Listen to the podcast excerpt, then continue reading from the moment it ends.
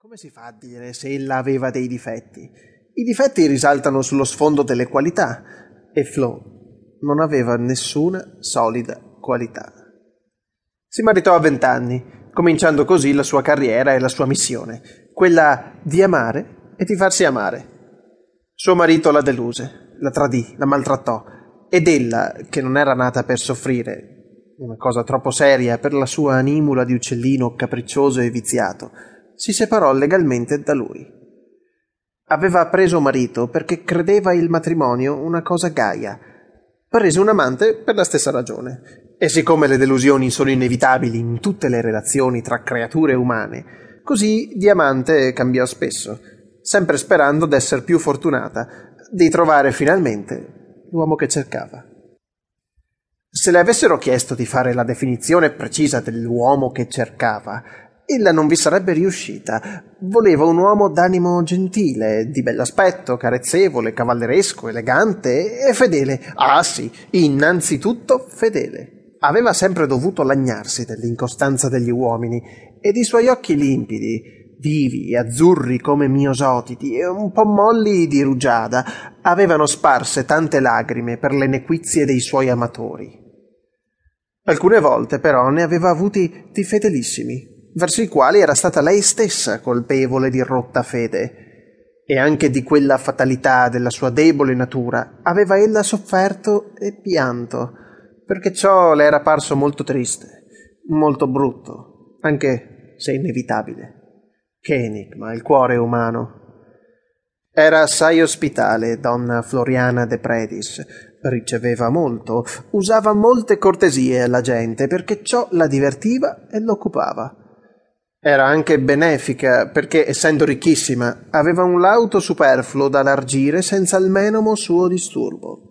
La sua apparenza e la sua sostanza frivola e fragile, di bamboletta graziosa e piacevole a vedersi, di gingillo di lusso da mettersi sopra un mobile, rendevano miti verso di lei le armi dei suoi nemici. Di nemici tutti ne hanno, si sa, ma in fondo si hanno i nemici che si meritano. Il caro prossimo andava dicendo che donna Flo era una messalina, ma lo diceva sorridendo, con benevola indulgenza, perché nessuno la prendeva veramente sul serio e nessuno l'odiava, come possono essere odiate le persone delle quali si riconosce e si invidia il valore. Era una gentile ed innocua bamboletta che faceva venir voglia di batterle dei colpetti sullo stomaco per vedere se faceva con una vocetta stridula Papà? Mamma? Dicevano dunque che essa era una messalina, ma non era vero. Quella donnina leggera, ma volubile, elegante, fluttuante come una farfalla, non avrebbe potuto darsi il lusso di sentimenti né di sensazioni violente Amava il dolce amore, la tenerezza gioconda e anche un poco sentimentale, le fini carezze. Voleva accanto a sé la protezione, la vicinanza, il respiro di una creatura dell'altro sesso per formare con quella il duetto.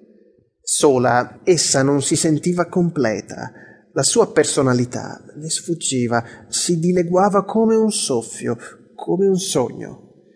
Per esistere aveva bisogno d'essere in due.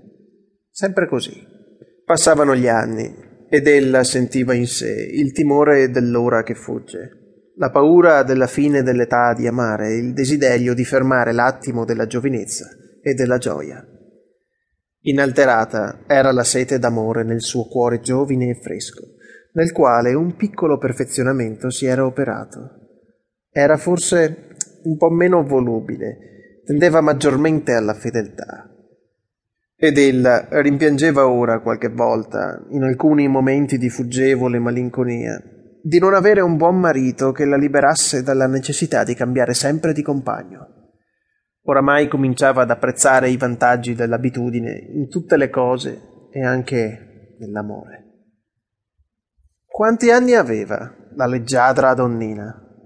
La gente non lo sapeva precisamente, ingannata da quella tenace apparenza di infantilità graziosa, cui l'arte raffinata dell'abbigliamento e della cosmesi prestava abilissimo ausilio. Essa medesima non se lo confessava più, lo aveva quasi dimenticato. A forza di volere aver parecchio